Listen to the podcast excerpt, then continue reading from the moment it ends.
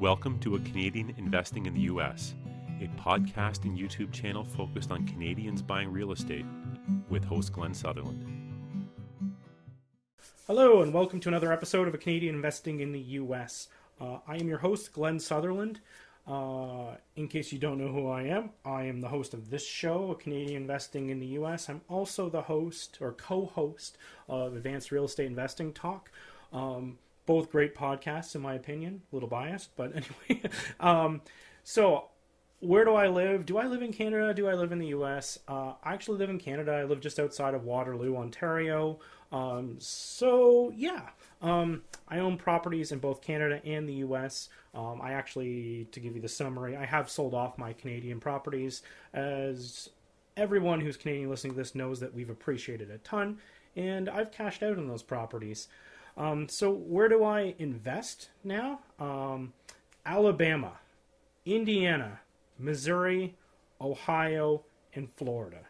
So that's a lot of spots, Glen. Yeah, it is. Um, I do have different uh, techniques and or ideas or plans for each market. Um, every market, just like if you're to say, oh, you know, investing is bad in Ontario, I don't believe that at all. Um, I just think that certain strategies work better in certain markets. Certain markets are great flip markets. Certain markets are good appreciation markets. Some markets are great cash flow markets. And sometimes in the same markets, those two, two or three strategies, sometimes they're different markets. And markets do run on totally different cycles.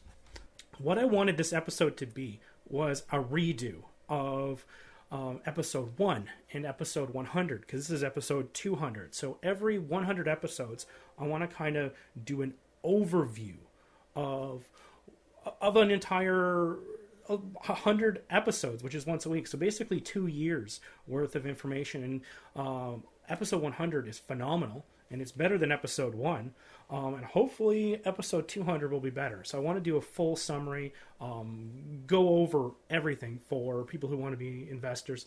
And if you want to dive deeper, um, I dive much deeper uh, if you're interested in my coaching program. GlenSutherland.com uh, slash coaching. It is probably being an ad stuck somewhere in this uh, during the show. Anyway, um, and what I wanted to do was flip over episode 100. Um, so instead of finishing with some deals. I'm going to start with some deals because I think deals is what gets everyone excited. Okay, so I'm going to start off with one of our deals, and I think it might illustrate like some people are like, why the heck do you buy in the U.S.? What kind of numbers? What kind of things are you doing? So I'm just going to start off with an example, and then we'll get into the the meat and potatoes of this episode. Um, so pop something up on the screen right now. So this one uh, is a duplex that I bought uh, in during COVID anyway, uh, probably a year or year and a half ago, something like that anyway. Um, so I have in here the purchase price at seventeen thousand um, dollars. That seventeen isn't true a true seventeen. Just to be full disclosure, it was about eight thousand dollars, I believe, uh, of back taxes, back back taxes, and uh, nine thousand dollars of actual purchase price. So it worked out to about $17,000 to get this thing all caught up um, because we had to do that on closing in order to take possession. So I just counted as $17,000 cash. Um, typically, I do work in cash on my projects and then I do refinances into American lending. Uh, Asset based lending is where I usually go for my projects. So in this one, $17,000 purchase, a $60,000 renovation quick math, that works out to about $77,000 uh, that you're needed.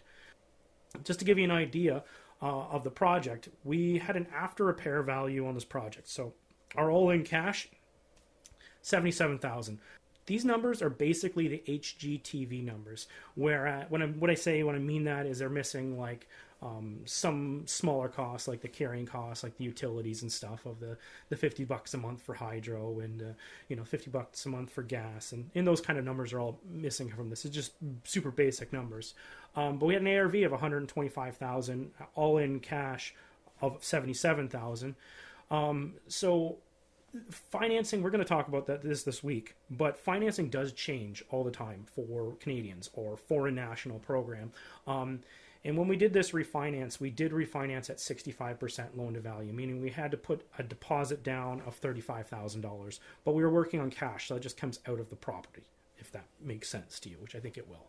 Um, so to to perfect BRRRR these things, basically, super simple thing, you need to come up with seventy seven thousand um, dollars. An ARV of one hundred and twenty five thousand dollars, putting a loan on at sixty five percent leverage. That's still um, going to more than perfect BRRRR. That's going to give us an eighty one thousand 250 um, we're not counting in the mortgage setup fees uh, just for simplicity but basically um, if you wanted to look at this deal quick uh, it's a duplex it's a two bedroom, one bath on each side. Uh, if you're listening to this, it looks like a semi detached, and it's an infinite BRRRR.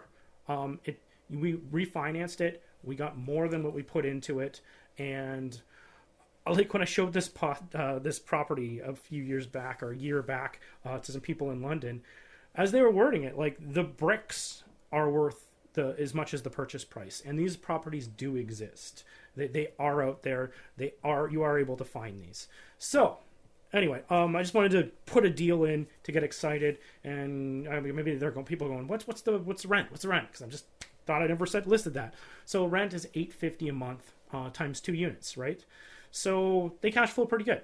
Um, so these are the kind of things you can buy in the states. You don't need the same sort of cash call uh, or cash amounts to do this. And a lot of the projects we're doing are the amount where we're we required in order to get the whole thing set up could be as little as what you're paying for a down payment to buy a property in Ontario. So the the, the amount of money that we're coming up with in order to uh, to close these properties is phenomenally less. Um, so it is much more affordable for lots of people to do this. When I started investing in the US, I did it by myself and had to go through the growing pains of doing that glensutherland.com slash coaching. A 12-week coaching program done one hour per week over Zoom from the comfort of your own home.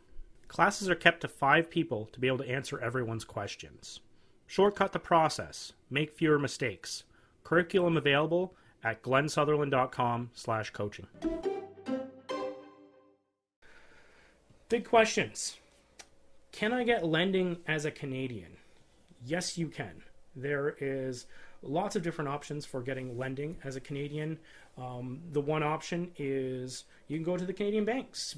Whether you know this or not, the a lot of Canadian banks are operating in the United States. Uh, to do some name drops, uh, TD is down there. They loan up the East Coast only, so they will not help you nationwide, but they will help you in certain states. TD, Royal, uh, BMO, National Bank, HSBC, and a bunch of smaller little credit unions are also in Canada and the US. Um, so there are options there. The downside to using these banks is you will be personally qualifying for these loans. Typically, they will only let you have five properties, and that includes Canada and the US. So, for me, being a Canadian investor that's moved to being an American investor, uh, I, from day one, I couldn't qualify for loans in from those banks because I'd already went over the threshold of five before I started, uh, based on my Canadian assets, because they do count your Canadian assets, and that is one of the perks to working with the Canadian banks is that they are in both countries. They will count all of your stuff in Canada and the U.S. to help you qualify, but it also works against you. um, so what do you where do you go from there? So there's all the hard money lenders, um, and in all honesty, the even comparing hard money lenders compared to mortgage brokers that broker the hard money lenders, I still typically go to a broker. Um, I like the idea that they're shopping around to pick um, the best mortgage rate and the best terms, the best leverage rate that I can personally qualify for at this point. Um, I have went direct to the lenders as well, uh, and I found it's basically the same price. They still charge you points. They still charge you uh, the amorti- oh, sorry, not amortizing. They still charge you points, and they charge you the uh, loan origination fees, just like the brokers would. So uh, it's kind of like using a realtor. If you're going to buy a property off the MLS, why wouldn't you use a realtor? Because it doesn't cost you nothing, right? So same sort of thing with uh, brokering loans. If it doesn't cost me anything, then I might as well use it, right? Um, so yeah, that, that's some of the financing that I that, that exists. Um, what kind of leverage? Like uh, i just mentioned 65% um, certain times of the year uh, last all the fall we were getting 75% loan to value on cash out refis. Uh, it's typically you, as you want to put a base point in your calculations you could probably get 65% any time of the year. Um, sometimes, uh, basically, right now, but this isn't going to air for another month or so after recording this. But right now, at least right now in fe- early February, um, the leverage rate is around 70%. Most lenders can do 70% for a Canadian investing in the US. Um, yes, if you have a social security number, you could get those leverage rates boosted up. Um, you could go get an E2 visa to get your social security number. You might have a working visa or some other ways to do that. I'm not going to go down that path of getting a social security number, um, but you can. You still can get that as a Canadian. Um, will I get taxed in both countries? Yes, you will.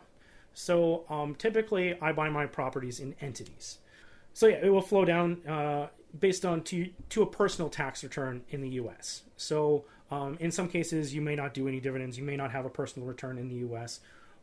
But in general, you will, uh, uh, if you use an LP or an LLC, it would all flow down and you have personal return in the U.S. Your accountant in the U.S. will give you a piece of paper, which is a summary of what you've paid in the United States. You give that to your Canadian CPA, or you can enter it yourself, just like if you do your own taxes, just like a T4 where you're just copying numbers. Uh, it'll be a similar form to that where you can move your numbers from your U.S. taxes onto your Canadian taxes. If you paid any tax in the United States, uh, they will give you that as a credit on your Canadian uh, tax return because there is a tax treaty between both countries. Um, yeah. Next question. Next big question. How can you buy something you haven't seen? You haven't walked through?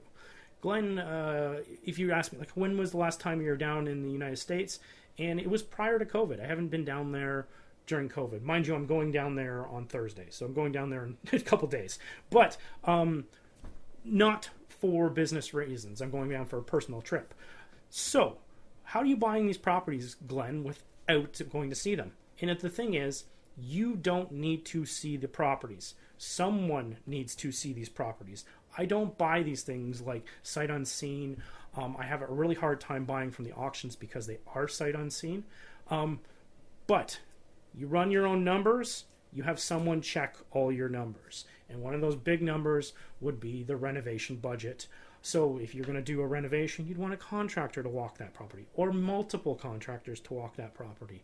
You know, if you're just buying it, you may just you might be get a, um, home inspector to go see the property for you. But either way, someone is going to see this property and someone is going to give you a report. And just like if you're taking my coaching program, you need someone to check all of your numbers. There is so many online apps that will tell you how to do everything. You cannot trust these things. You need to have your rent verified by your property manager. You need to have your, your renovations uh, verified by a contractor. If you're doing a flip, you need your ARV verified by a realtor because you need to know that it's going to sell for what you want to sell it for. You need to know that the property manager can rent it for what you want to rent it for, and you need to know that the contractor can renovate it for what you think it costs. So you need all of these things verified. You can do all the thing and buy all the apps you want, but these things need to be checked. Why buy out of state? Why not just buy in Canada? Well, first of all, property taxes uh, or taxes in general, they're done differently. Um, the U.S., if you're just going to talk about actually income taxes, um, they have a uh, shorter depreciation schedule, meaning you can write off stuff faster. Um, you can write off your principal and your interest on your mortgages.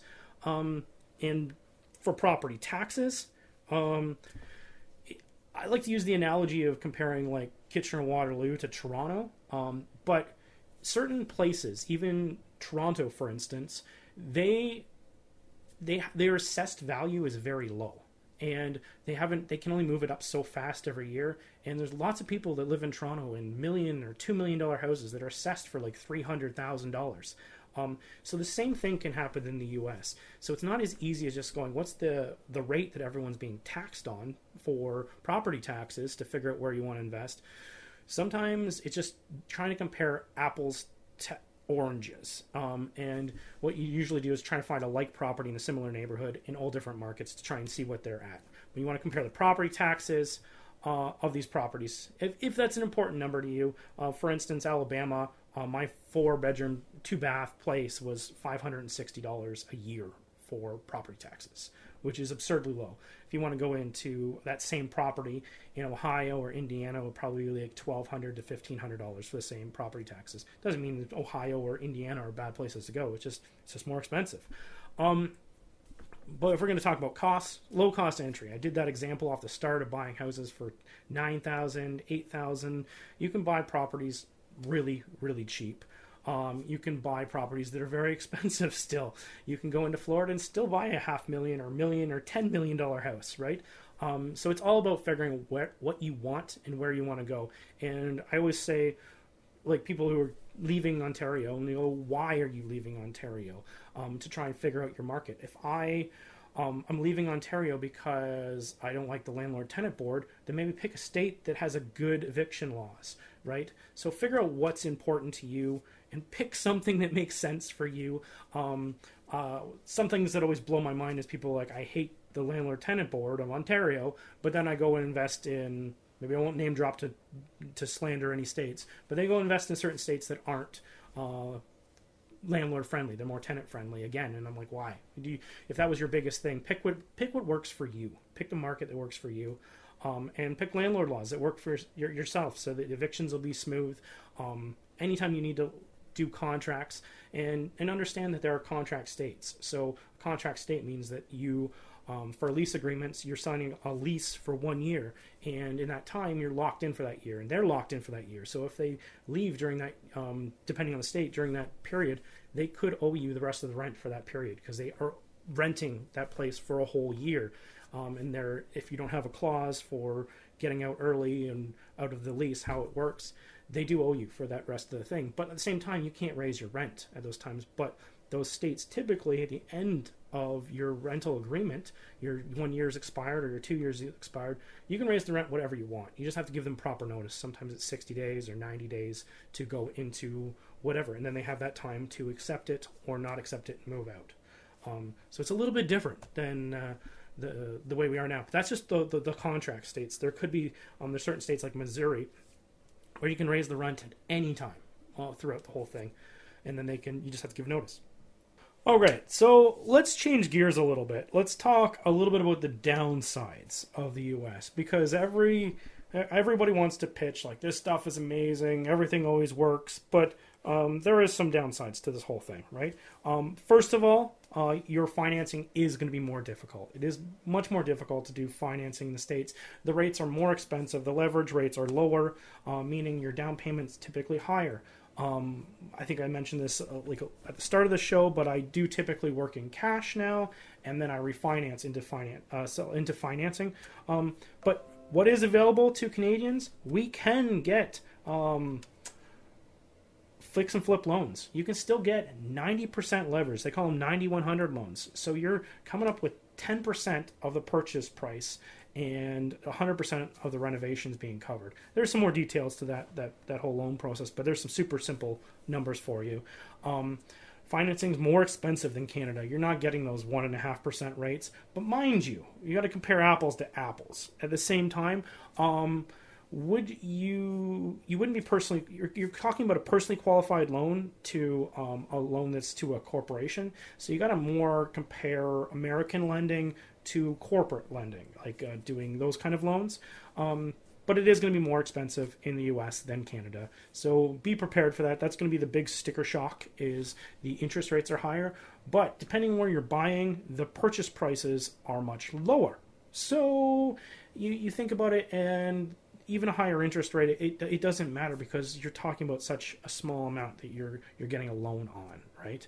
Um, the IRS, yeah, you're going to be dealing with taxes in the US and taxes in Canada. You are going to be dealing with double tax, but not double tax because there's a tax rate. You're not going to pay tax twice on the same project. You just might be paying part of it in Canada and part of it in the US. Um, and we kind of touched on that, that the, the, amortization schedules are much shorter in, in the US, meaning you can write off stuff a lot faster. Um, cash is king. Uh, everywhere, um, but it's even more cash is king in the U.S. And the reason is is in Canada the properties are more expensive, so wholesalers and banks and everyone is on the page. They're all on the same page, knowing that the likelihood is that they are going to be closing and financing because not enough people can afford to buy these in cash right? So in the states, they are cheaper properties. You're going to be competing with people who are for these properties, who are cash buyers as well. So if you can be a cash buyer, it is a huge advantage. Um, one thing I should note is when you're buying from wholesalers, a lot of the listings will say cash only. Um, you can work with hard money, but what they're really saying is they want fast closes. But if you can work in cash, uh, your offers are more uh, competitive than uncash ones, and you're definitely um, compared to like a, a, VA loan or an FHA loan, you are way ahead by using cash, which we would not be qualifying for a, a VA loan or an FHA loan as a Canadian anyway. Um, but that's where it comes down to is its timelines is what's important to the wholesalers, right? Um, picking your markets in the United States, there are so many markets, and like I alluded to earlier as well, um, it's all about finding what's important to you. Um, what is it? What is it that is important to you? Because um, a lot of people are going into expensive markets in Florida. I keep hearing this over and over again, and yes, they cash flow better than Ontario, but do they? They don't cash flow as the as well as the Midwest, for instance. Um, so um, maybe there's a personal aspect that you're looking at uh, for the properties. And yes, if you're going to have a personal aspect to these properties, I would want it somewhere warm, right? So I'd want one of the southern states, right? Uh, where it's hot. Um, whereas, you know, in all honesty, if you're going to make try to make the highest cash flow, it's going to be the Midwest, is where you're going to the middle, basically the middle of the United States, is where you're going to find more the, the better cash flowing properties, and it all comes down to um, rent to value ratios. And what that means is you've heard the term of the 1% rule. What the 1% rule means is a property that's uh, worth $100,000 would rent for $1,000 a month, right? That'd be the 1% rule. Um, and as you go lower in price, you tend to go into lower neighborhoods, lower grade neighborhoods too. Um, so it'll be higher crime. But as you go lower than 100%, uh, sorry, than $100,000, that for a purchase price, typically the value, uh, the rent to value ratio will go up. So, for instance, if you bought a thirty thousand dollar house, it wouldn't be out of the ordinary or even seem crazy to get something that rented for seven or eight hundred dollars a month, which would be operating up at the two percent or the two and a half percent. And you can multiply these things uh, by working in duplexes or fourplexes. You can now by buying a, like a a twenty thousand dollar duplex, renovating for twenty thousand dollars because we actually did this, um, and be in it for about forty thousand dollars, and then rent each side for seven fifty, and so then um, your numbers will escalate even higher by doing that, right? So other, some other mark, uh, some other things to consider when you're looking at picking your market. Uh, you might want to look at vacancy rates. Uh, landlord laws is definitely one of those things that is going to be very important to a lot of people if you're in uh, certain states like BC or Ontario. Um, it might be one of the reasons you're going to the states. Um, property taxes, uh, like I said, you know, certain states are much lower than others. Um, pick a market that cash flows. Um, I think that's the number one rule of real estate is have a property that cash flows. Um, believe it or not, there are people who do speculate. People buy a lot of properties with the hopes that they're just going to appreciate. Um, when you run, I run my numbers. Appreciation is not in on the sheet at all. Um, and if you ever look at any of my deals, you'll see that it's not there anywhere, anywhere to be found. Um, I don't even allude to what the appreciation rate is, even in the paperwork to go with it.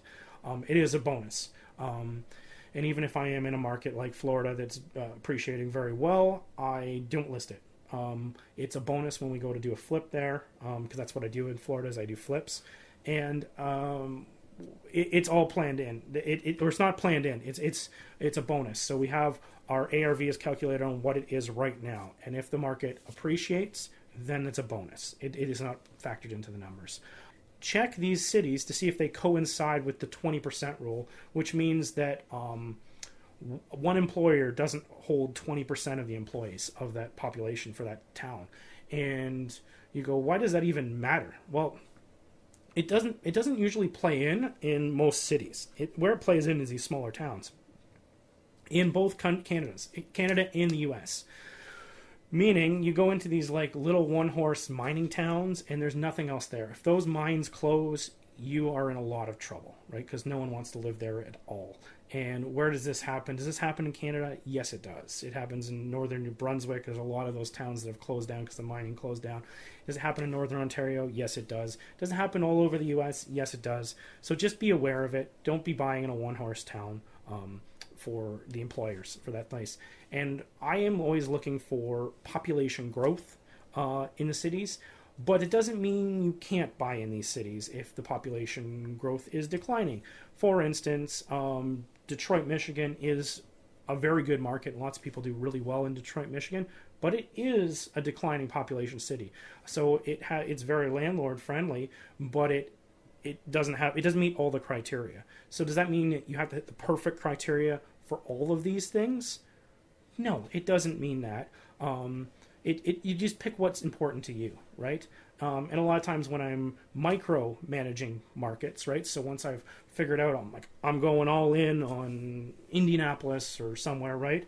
Um, I want to look at the school zones and the client crime rates for those mar- for the the areas I'm in and for the neighborhoods. And does a bad crime rate uh, mean don't buy there? No, it just means that I better get getting paid for it because you're going to probably have more vacancy. So make sure if you're buying in those rougher neighborhoods that you're going to get paid really well for it just because it will happen. You will have more vacancy and more turnover and more expenses so just be prepared for it. Um, where do you find your deals? Um, same thing canada the us no big surprises here. Number one place is off the mls that's where most people uh, find their deals and to do that you call a realtor um, I find about 5%, I say, of my deals off the MLS. And I don't scour the MLS myself. I will have sometimes a realtor will bring me a pocket listing or something like that. Or if I'm going off the MLS, it might be a short sale or foreclosures because I will look through the MLS to find those specifically, which are listed properties. Um, pocket listings I love as well. Um, that's where the realtor has it under contract, but they haven't listed it on the MLS, so they'll show it to some of their other clients before they do so. Um, and really, the value in, in at least I find in real estate is the fewer eyes that see it, the the more likelihood it's a good deal, or because it hasn't been taken yet. Um, so it's just to get there first. Um, and so by getting it before the MLS, it's an advantage. By buying it from a wholesaler, it could be an advantage wholesalers can sell stuff at market value or above market value. They are just people that have, have a contract to assign. So do your due diligence on those and check all of their numbers. All the numbers that they give you are good and fine, but have someone verify them or verify them even. Well, I'd verify them myself first and then have someone else triple verify them to make sure that they're or double verify, make sure that they are actually accurate. Um, talks briefly tax uh, short sales foreclosures. You can get those from the bank. Um, you can buy tax deeds. You can buy tax liens and you can buy for sale by owners. And i'm sure there's probably lots of other ways but that was what my list was. Um, so building your team out you're going to need a whole bunch of people. Property managers contractors wholesalers attorneys to just but not you don't necessarily have to come up with all of this at day one. Um, a lot of these things you can get from word of mouth uh, if you browse around uh, BiggerPockets facebook um, talk to people that are already doing it there. Um, there's a lot of ways to build this out but property managers are probably the easiest part of the puzzle to find. Um, so when you're looking for uh, property management, you might be getting them from your turnkey provider, and you're kind of just stuck with them. Um, it, it, could work out well in your favor. I've had about my early days when I bought turnkey. I bought four turnkeys, and I had one maybe work out overall. Um, I've fired all of them since then, but uh, I guess the one in Missouri I still have. But they're oh for finding your contractors. Um, I'll give you some don'ts for for doing your your contractors. Don't give them a whole pile of money to start. Start with a small deposit and then continue giving them more money, or work with um, a lending program so that the lending program is dictating how the how they're paid. Um, don't find your contractors by Googling contractor or searching Craigslist. Um, hasn't every part I've get lots of phone calls from people who listen to the show and it's usually those are the number one problems that people have had. And that's my number first question I always ask is how did you find these people? And finding them off of those sources is just not good uh, not a good place to find your your contractors. Um, turnkey I will talk about this just because um, there is there is better ways to to buy your property. Um, like why do people buy turnkey? It is it's easy. It's the time. It doesn't take much time. Um, you're far away from these properties, so it's just you want something just done for you, right? Um, you don't have a team. Um, they might have be able to connect you with lawyers and CPAs and get your stuff all sort of built out. Um, a lot of times it comes with the tenants already in place, so they've vetted the tenants prior to you. Um, they pay all the tenant setup fees, and they typically they have better knowledge of the area than you do. Um, the problem with turnkey is if you know real estate, your money is made when you buy the property and when you renovate and create value in the property. And you've given up two of the biggest parts of real estate to somebody else. Um, a turnkey operator is typically someone similar to me where you buy the property and renovate the property, but instead of selling it out to the MLS where you're going to have to deal with FHA financing and all these crazy American financing programs that are going to be very difficult and may require additional renovations to your renovated property, um, believe me, um, they get to sell it to an investor and skip all of that stuff. And uh, I always hear about people saying, Oh, I bought this turnkey property and I bought it at such a discount. And I, I always think of myself more on the turnkey operator side because I do the renovations. And I go, why would the turnkey operator sell it to you for so cheap. It doesn't make sense. And I'm like, get the property. Did you get the property appraised? No. Did Did you pull comps? No. So you're just taking someone else's word for it that you got a big deal. Yes. Do your own homework, and if uh, the very least, call a realtor or someone to look these things up for you. The market is appreciating. It will bubble out some of your mistakes that you make, but try to make less mistakes. Do your own homework ahead of time. Um, the one problem I had when I first started is I did use some of these property managers to build out, um, do some of my renovation work because property managers do have people to do tenant turnover, so they can maybe do some light renovation for you. And it was a, a an easy step into it when I started.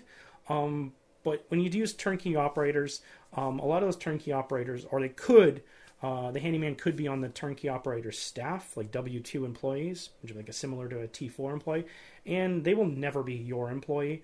So, or they'll never be able to even work for you. So it's something to keep in mind um, if that's your intention of doing turnkey to. Um, you, to leverage that team in order to continue building, it, it may not work out the way you're expecting it to. Uh, in all honesty, if I was going to do it myself, I would uh, JV or work with someone who's already doing that um, to try and skip all the steps off the start of doing the turnkey and buying at close to retail prices. You would be better off to buy discounted prices and get half of the deal. Anyway, personal opinion. um, and if you buy these turnkey properties, they are they do typically are much more difficult to BRRRR because they are too close to retail prices, right? Um, do it yourself. Um, that's what I do is do it myself. If you take my coaching program, uh, glensutherland.com slash coaching, um, that's what we do teach is to do it yourself, set up your own teams. We kind of sugar-coated over it on this episode about how we do it. But um, anyway, do it yourself, set up your own teams. Um, some disadvantages is like some of the turnkey operators will be paying for the lease up fee for the first tenant. Sometimes it's a month's rent or half a month's rent. So you give that up, right? Um, you got to manage this renovation from a distance. So it could mean setting up a pro- project manager on top of your contractor to, to keep this thing going. Um, anyway, uh, and you're going to have vacancy during the renovation. So what does that mean? You're not going to have a tenant in there while you're doing the renovation. So compared to turnkey, sometimes you buy the property and you get cash flow right from day one. Uh, typically, if you're doing the renovation yourself, you're going to have the vacancy. There's not there's going to be money going out, but no money coming in. Um, but you should be getting uh, you should be buying it right so that you're it more than pays for that amount of money during the thing. Um, so building your team. So go over this quickly. What you, who you need: a lender, property manager, construction crew, an accountant, title agent, attorney. Um, attorneys do work at title agencies, so sometimes they can be leveraged back and forth. Um, but there's a lot of pieces to have uh, built up for your team. Um, so the big advantages to doing you're just doing yourself is creativeness. You have your mind, which is so powerful, and you you have the ability to leverage all these things you've learned from podcasts and coaching courses and trainings and everything else and put together. So, for instance, you could do a BRRRR on these projects, um, flips, lease options, um, all kinds of seller financing. You can get as creative as you want, right? Um, and by buying with wholesale or sorry with turnkey operators, you just you just may not get all those options, right? Um, remember, money's made during the renovations. Money's made when you buy, right? Um, and you can typically you can purchase at better prices, right? By using wholesalers, um, even if you're buying off the MLS, using short sales, foreclosures, tax deeds, and other off-market ways of doing things through Craigslist and Facebook Marketplace and everything else. Okay, so if we're going to talk, uh, I'll talk briefly anyway about seller financing. Um, is it available? Can Canadians get this? It is very available. Um, a lot of these properties we're buying at much lower price points, and even still, these some of these owners have owned them for many years. They're often paid off. There's so many properties that are paid off that are sitting in cash. It is very available to get seller financing. Is your wholesaler going to bring you seller finance deals? Uh, typically, not often. Um, most wholesalers aren't trained on trying to negotiate seller financing. They try to negotiate on the price only. Uh, and as you know, you can negotiate on the price or the terms, and typically they don't negotiate on the terms. Um, if you're doing your own lead gen and talking to people, it is a great way to get into the market. Um, great in, into these into the U.S. by using seller financing. Um, it could solve some of your financing issues. For instance, you want to buy a mobile home, home park. They are hard to get financing for. You want um, properties that are zoned funny, like um, manufactured home. It's still uh, it's not a trailer. It's on a foundation, but those ones are much more difficult to finance. Um, some multifamily, if the, if it has too much vacancy, it's too hard. It's hard to finance. A lot of people will say no to it, right? Um, zoning issues, mixed use buildings. I have a mixed use building right now. Very difficult to finance. Still doable. We still did it, but it is much more difficult to finance those things, right? Um, and it could fit, uh, solve some problems if you have property line issues, they're too close to the house, because sometimes lenders won't lend on things because they don't meet their guidelines. So, seller financing or a VTB could get around all this stuff, right?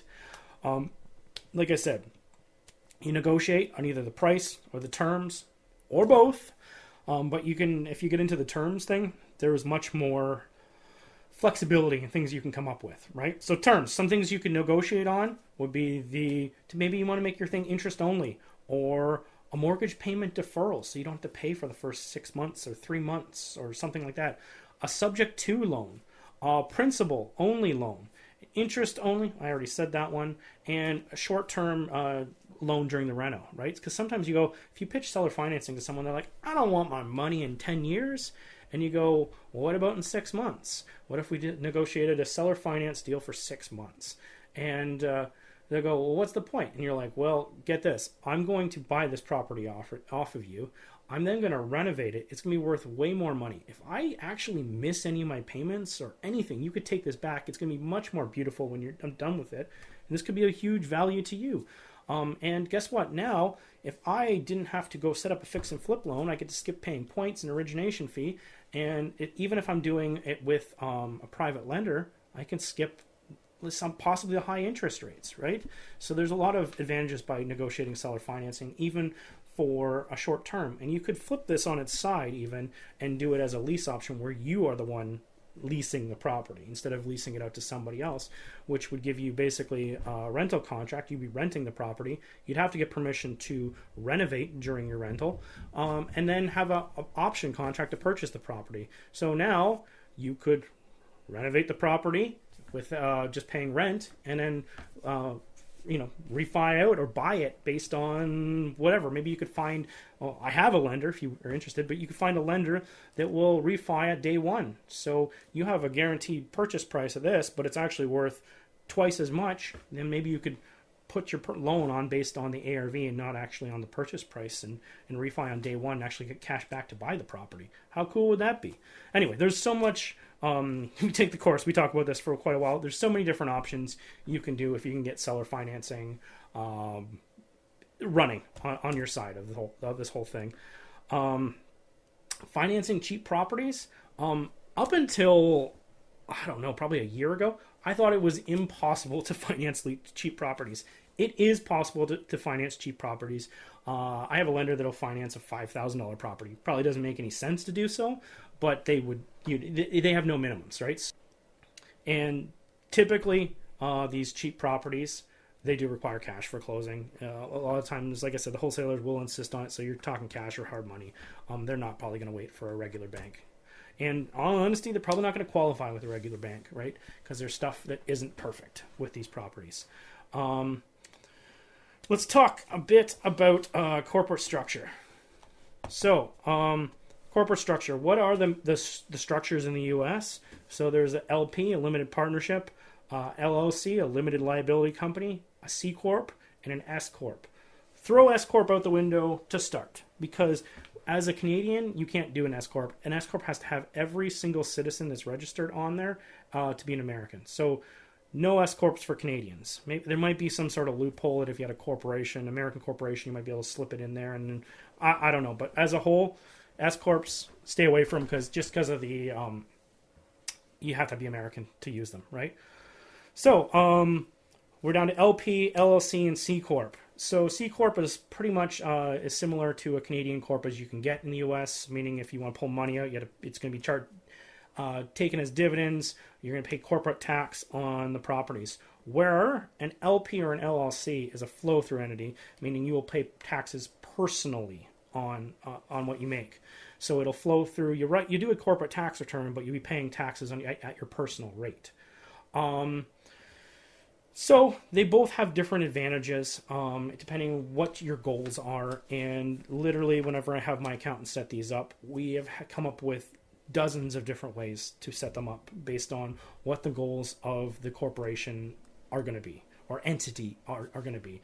And so sometimes if we're doing flipping, or we're doing um, BRRRRs, or we're doing lease options, and how many we're doing will dictate which is the best option for whatever strategy, right?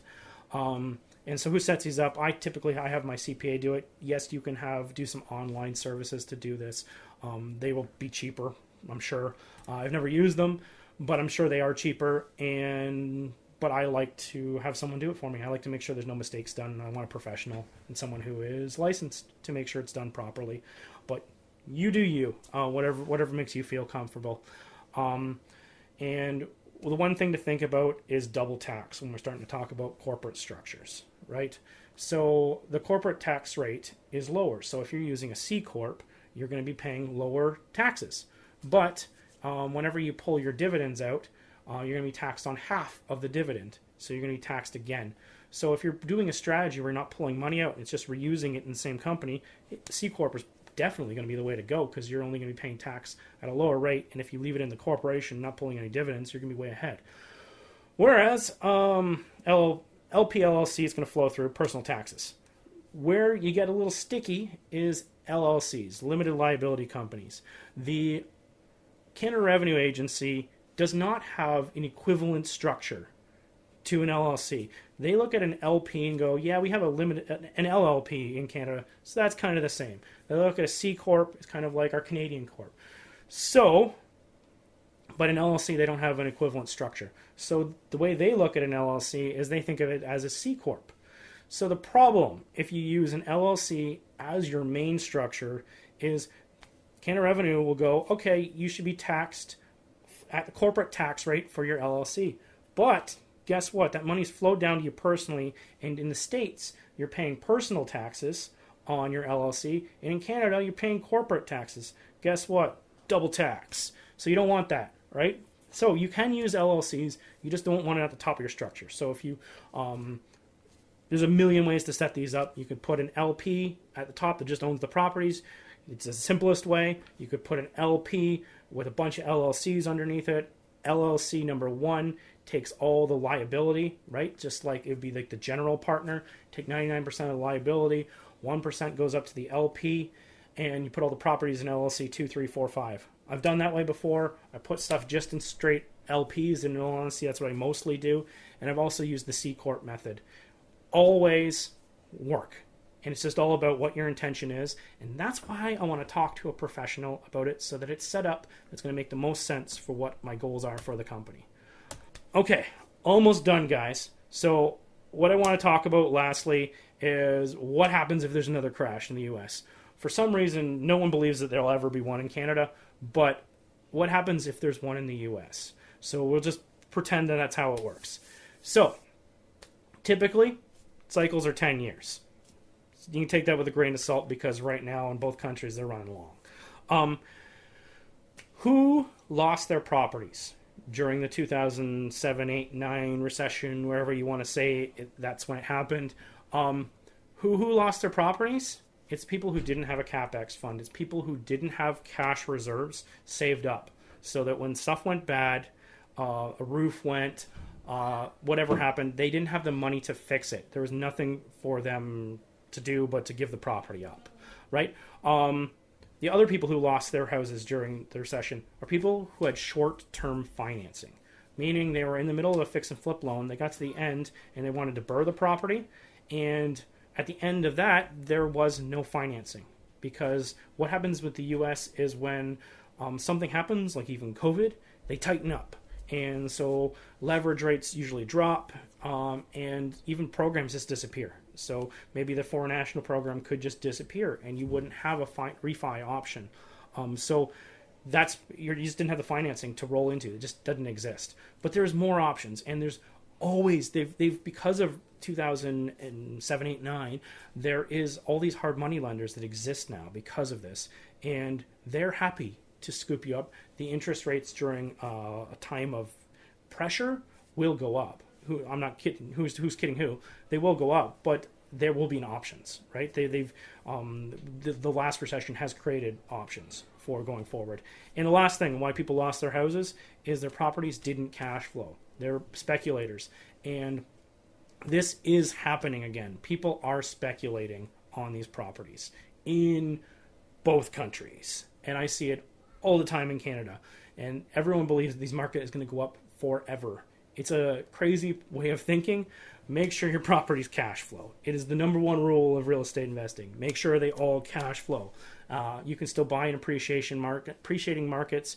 Um, if you listen to like Robert Kiyosaki, like how many houses could you buy? And like as many as I can get my hands on. It says in the book, right? Um, because they cash flow, right? As long as they make more than they cost, then yes. But if you have a whole bunch of properties that cost you money every month, how many of those can you buy? I don't know, but it's not a good place to be in, right? I wouldn't I wouldn't advise that to anyone. And the number one rule also, or another not number one rule, but another good rule is you haven't lost anything till you sell, right?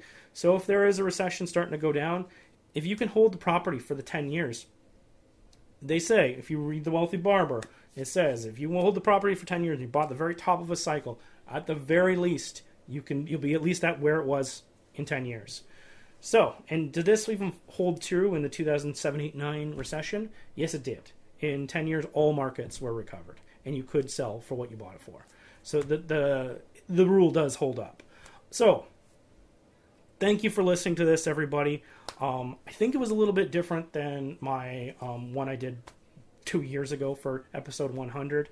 Uh, you guys know where to find me. Check out the podcast channel. If you're looking for the coaching, glensutherland.com slash coaching. Um, if you have questions, glen at glensutherland.com. If you want a topic covered, email me at glen at glensutherland.com. I will literally find a guest who is an expert on that topic, or I'll just cover it myself if it's something that I, a strategy that I do. But bring them in. I will find somebody for you. I want to make sure that this podcast gives the most value. So just ask. Um, thanks, everyone. I'll see you guys next week.